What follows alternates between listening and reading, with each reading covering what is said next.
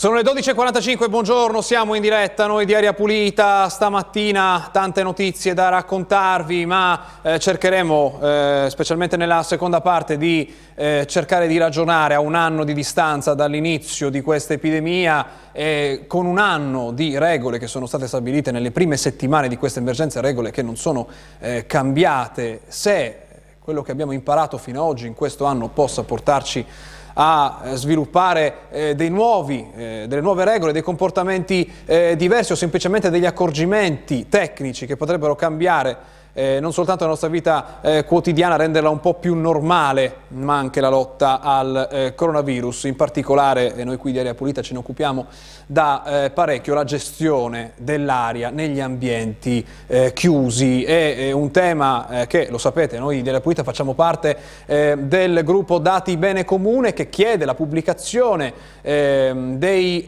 dati, di tutti i dati su questa epidemia, compresi per esempio i luoghi di contagio statisticamente statisticamente più rilevanti, questo ancora eh, non lo sappiamo, ma anche dati sugli ospedali, sulle eh, presenze e sui eh, contagi. Questi dati ancora non ci sono, allora ci affidiamo alle ricerche scientifiche che nei mesi eh, sono state eh, pubblicate e oggi ne eh, parleremo.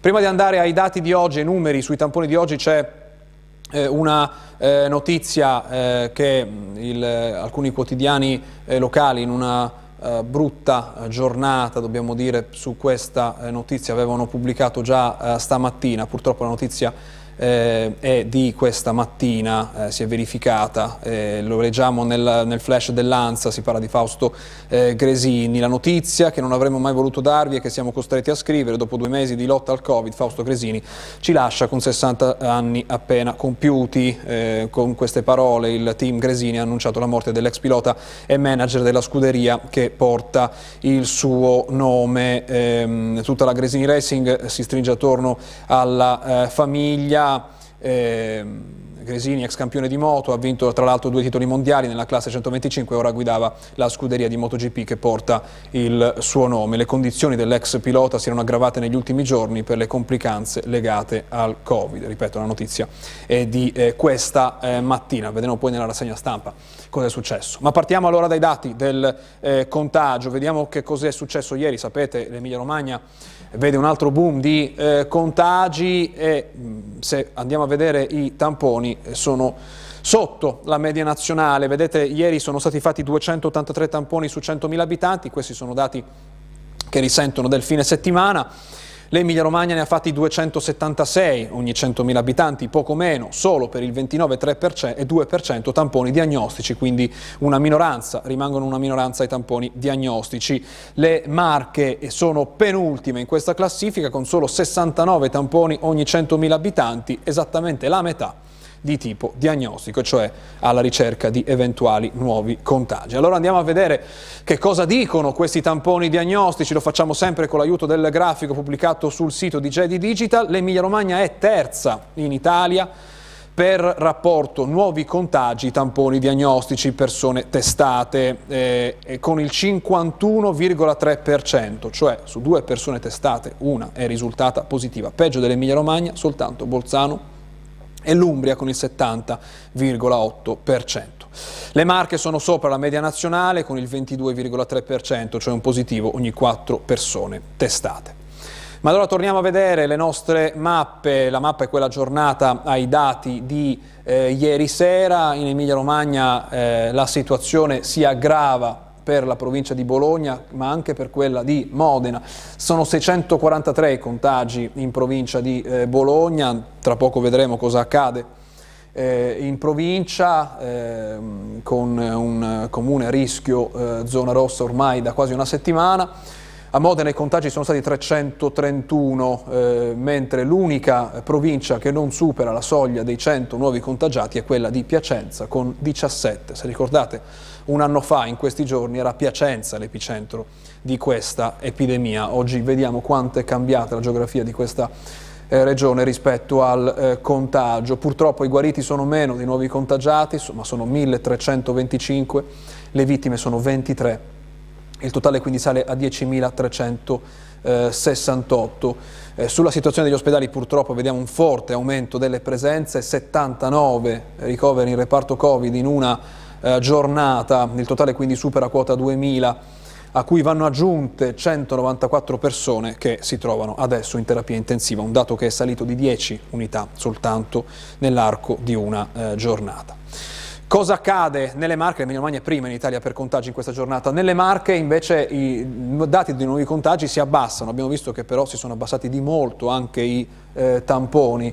Eh, vediamo che però resta Ancona, la provincia di Gran Lunga, la provincia con più nuovi contagi, 69 sui 117 eh, totali, eh, i guariti sono leggermente meno, sono 109, le vittime sono 9, il totale quindi sale a 2204. Anche nelle Marche eh, salgono le presenze in ospedale, siamo a 543 ricoverati reparto Covid, a cui vanno aggiunte 78 persone che si trovano in terapia intensiva. Siamo a un anno eh, dai primi giorni di questa epidemia, eh, prima di andare a vedere cosa accade nel resto del mondo diamo uno sguardo alle terapie intensive perché purtroppo stiamo osservando giorno dopo giorno che aumentano le regioni che salgono, che superano la soglia di eh, allerta. Oggi sono 1, 2, 3, 4, 5, 6, 7 e 8, tra queste 8 ci sono ancora le Marche con il 33,5% di pazienti Covid in terapia intensiva rispetto alla capienza, peggio delle Marche soltanto l'Abruzzo e ancora una volta l'Umbria, l'Emilia Romagna rimane al di sotto di questa soglia di allerta con il 25,9%. Dicevamo un anno fa erano le prime giornate di questa epidemia nel nostro paese, eh, cosa stanno facendo adesso gli altri? L'Italia è stata la prima eh, a far scattare il lockdown eh, nazionale un anno fa, adesso eh, rispetto alle misure di emergenza è tra i paesi che hanno chiuso di meno nelle ultime settimane. Lo vediamo in eh, questa mappa. Eh, pubblicata qualche giorno fa dal Corriere della Sera, vedete i colori eh, più o meno sul rosso indicano una presenza di misure restrittive più o meno eh, importanti. Eh, vediamo che l'Italia appartiene alla fascia eh, del diciamo, rosso acceso, eh, in, praticamente come la Germania, ma anche eh, come il eh, Portogallo, il Regno Unito, il Perù, una ehm, e vediamo una parte dell'America centrale invece sono in viola, che significa misure restrittive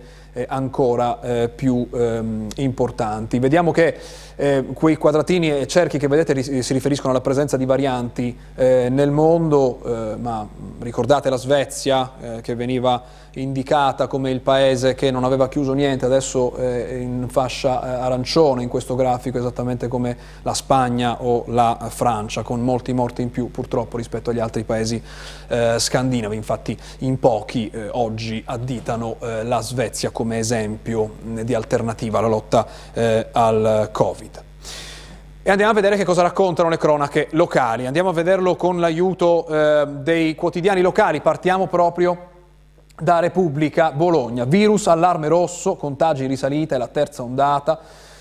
Eh, Bordon dell'Auser commenta, prepariamoci al picco, a Bologna ieri 518 positivi, Imola sorvegliata speciale, Bonaccini parla di chiudere, pronti a chiudere dove eh, serve. Su Bonaccini c'è un flash eh, dell'ANSA pubblicato pochi eh, un'oretta fa eh, in un'intervista eh, televisiva, invece non parla di chiusure, parla di aprire ristoranti. La proposta di Matteo Salvini, dice Bonaccini, sui ristoranti aperti anche a cena è ragionevole, lo ha detto stamattina in un'intervista, specificando Bonaccini che questo potrebbe valere laddove nel territorio non si hanno troppi rischi di contagio, cioè dove le cose vanno in maniera migliore, si può ragionare con controlli più serrati dove ci sono meno rischi, con l'obiettivo di dare ossigeno a qualche attività, quindi apre anche Bonaccini, era la richiesta dell'Anci di aprire i ristoranti anche a eh, cena. In Emilia Romagna, evidentemente forse la situazione non è quella eh, che potrebbe permettere questa apertura, immaginiamo, visto che si parla di zone eh, rosse, ma andiamo avanti.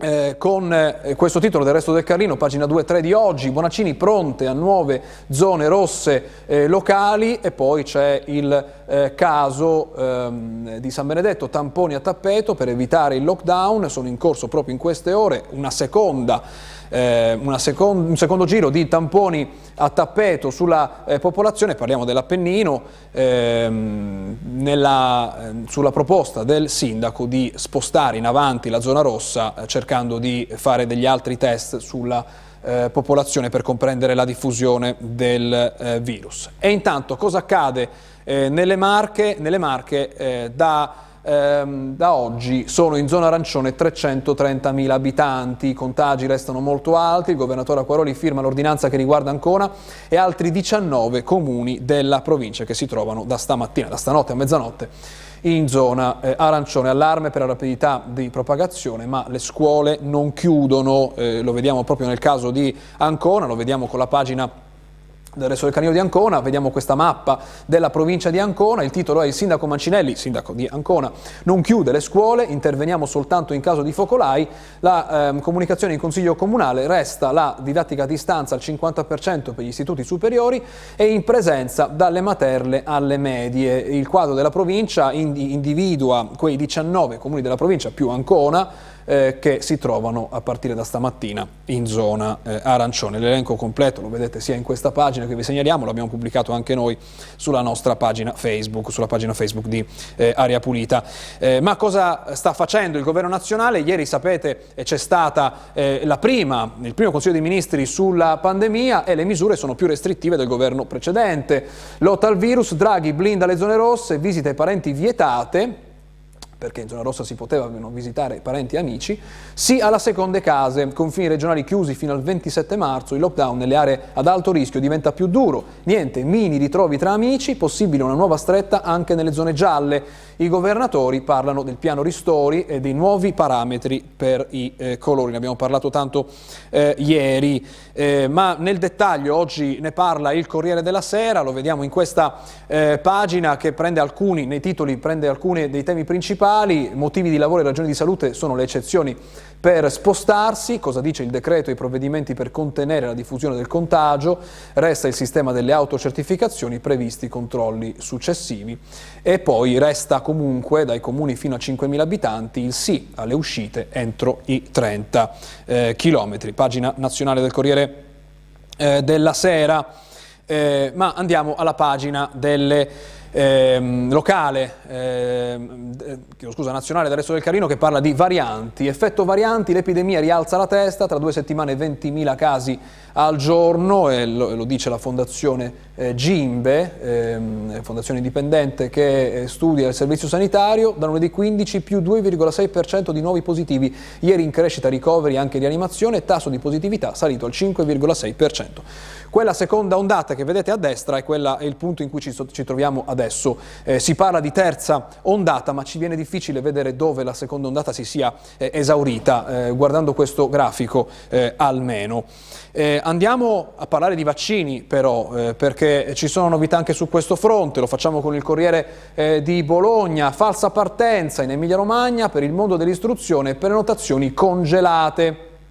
Nonostante gli annunci della Regione, i medici di base frenano, prima ci dicano quante dosi avremo. Non abbiamo eh, avuto alcuna comunicazione dall'Aus su quando arriveranno i vaccini, dicono i medici, eh, quindi si attende, vedete di spalla poi la notizia di eh, Gresini, eh, sappiamo che eh, la eh, notizia della morte è stata pubblicata stamattina dalla sua famiglia, questo eh, articolo eh, insomma, racconta eh, una notizia che non era stata, evidentemente non era vero, eh, che era morto eh, ieri. Andiamo avanti per vedere ehm, invece cosa accade sul fronte dei vaccini eh, nel Riminese. I prof sono già in fila, 20 dosi per ogni medico. I dottori di medicina generale hanno iniziato a ricevere le prenotazioni, le somministrazioni in ambulatorio da lunedì.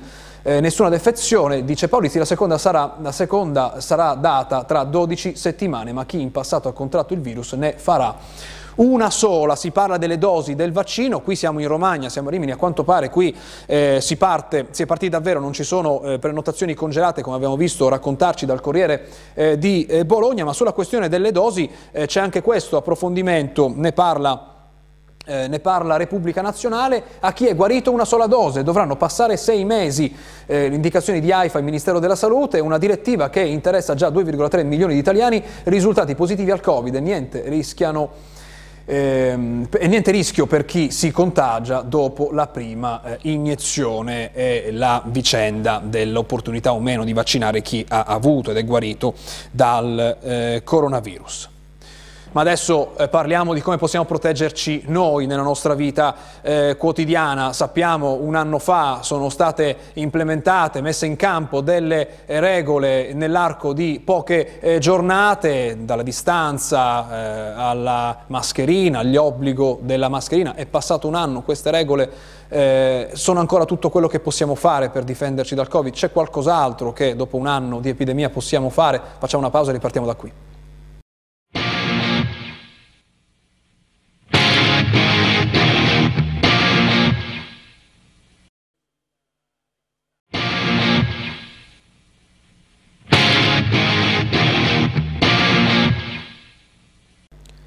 Le 13.04 ritorniamo in diretta, buongiorno, benvenuta della Pulita, professor Giorgio Bonanno, Università di Cassino e del Queensland, eh, si occupa, ha eh, pubblicato eh, tanti studi sulla dinamica del movimento dell'aria negli ambienti eh, chiusi, indoor è il termine eh, tecnico, ma soprattutto si è interessato in, queste, in, questi mesi a quali possono essere gli effetti sulla presenza del coronavirus nell'aria. Buongiorno, grazie per essere con noi.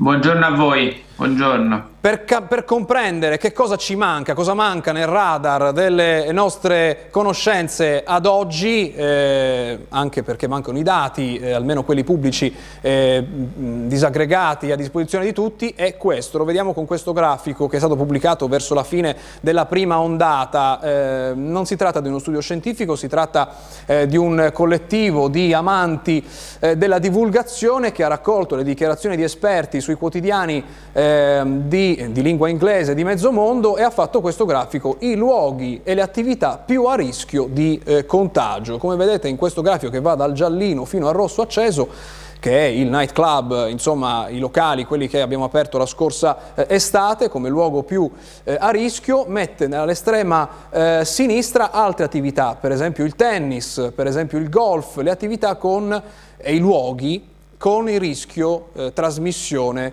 meno eh, importante. Non è, non è una, eh, uno studio scientifico, sono le dichiarazioni di esperti, di eh, credo centinaia di esperti attraverso i media raccolte eh, nelle eh, settimane. Perché? Perché ancora non lo sappiamo, almeno attraverso delle comunicazioni ufficiali, quali luoghi dobbiamo evitare per evitare di contagiarci. Sicuramente sappiamo che gli ambienti chiusi, dove le persone non indossano la mascherina, sono i più a rischio. Perché? Professore, perché c'è un rischio eh, concreto che conosciamo di trasmissione attraverso l'aria?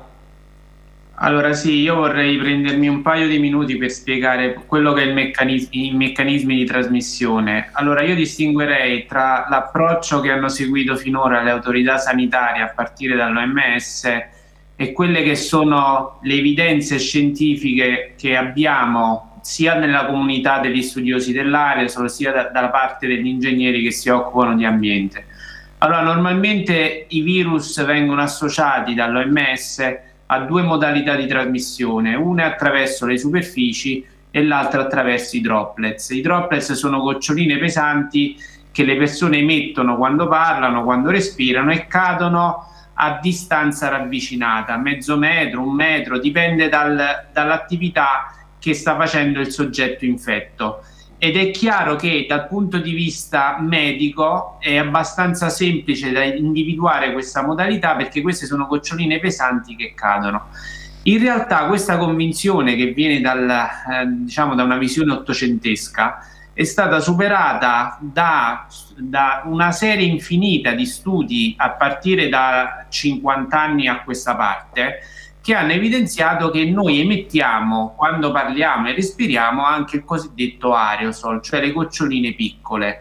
E questa, ehm, evidenza trascurata ha comportato tutta una serie di problemi nella gestione del, della pandemia. Per quale motivo? Perché quest'aerosol voi lo dovete immaginare come del fumo che esce dalla bocca del soggetto infetto e quindi si disperde nell'ambiente circostante galleggiando nell'aria. Se io sto all'aperto si disperde, diciamo così, nell'aria circostante. Se io sto in un ambiente chiuso, come se fumassi una sigaretta, queste goccioline con il virus all'interno rimangono all'interno dell'ambiente e quindi tendono a saturare l'ambiente e a comportare un rischio maggiore.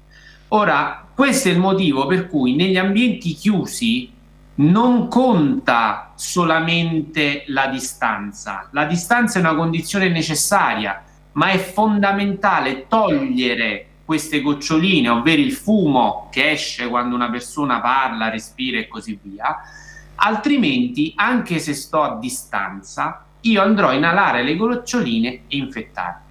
Tutta questa dinamica non è considerata né dai protocolli né dall'OMS né la, dalle indicazioni e noi riteniamo che circa il 75%-80% dei contagi avvenga in ambienti chiusi attraverso l'aerosol. E questo è il punto perché se dobbiamo rivedere delle regole che ormai sono vecchie di un anno alla luce di eh, studi che sono stati effettuati non, non soltanto durante quest'anno, perché i studi sull'aria hanno qualche anno in più della scoperta del eh, coronavirus, forse questo è il momento di ragionarci. Ed è questo grafico che volevo mostrare per capire che cosa significa. Abbiamo visto prima quello eh, con le palle colorate per comprendere i luoghi e le attività eh, a rischio. C'è questo invece che parla degli ambienti, eh, con eh, lo, lo, vediamo in inglese, eh, si parla eh, di prima del lockdown, dopo del lockdown, vediamo che all'interno di una delle vostre pubblicazioni. Leggiamo eh, ventilazione naturale, farmacia, supermercato, ristorante che ha la barra più in alto, eh, la più alta dopo la farmacia, poi la più alta prima della farmacia, poi ufficio postale banca, sono i dati più alti, e poi vediamo dopo il lockdown eh, i dati tutti generalmente più bassi, ma eh, in, eh, a confronto i più bassi in assoluto sono quelli eh, dove è presente la ventilazione meccanica. Ci spiega che significa? Sì, allora questo fa parte di una pubblicazione, poi ne sono state fatte diverse altre.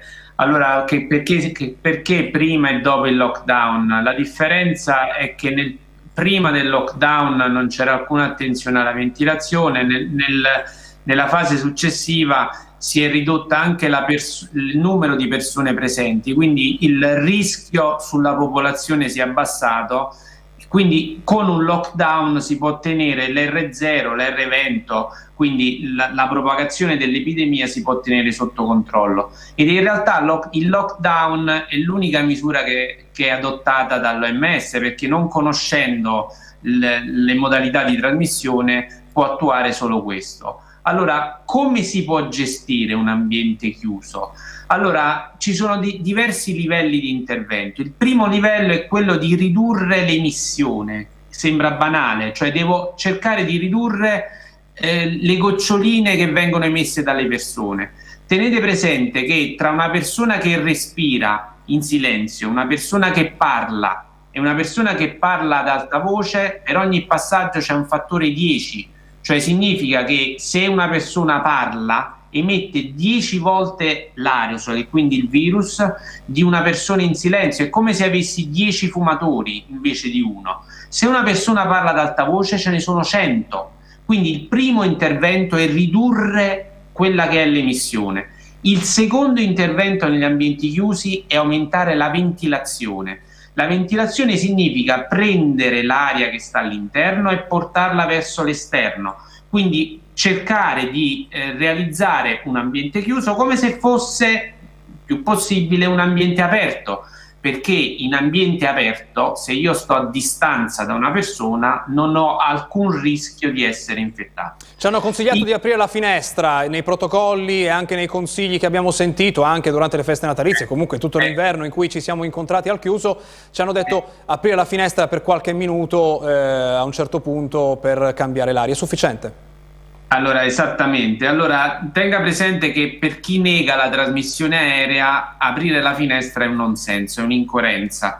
Ma in ogni caso, aprire una finestra ha un vantaggio perché la cosiddetta aerazione, quindi la ventilazione naturale, quella che avviene aprendo la finestra, migliora le condizioni. Il problema è che quella, quella ventilazione che realizzo in quel modo non è controllata. Io non so quanto effettiva e se sto togliendo una quantità eh, diciamo sufficiente di virus dagli ambienti chiusi.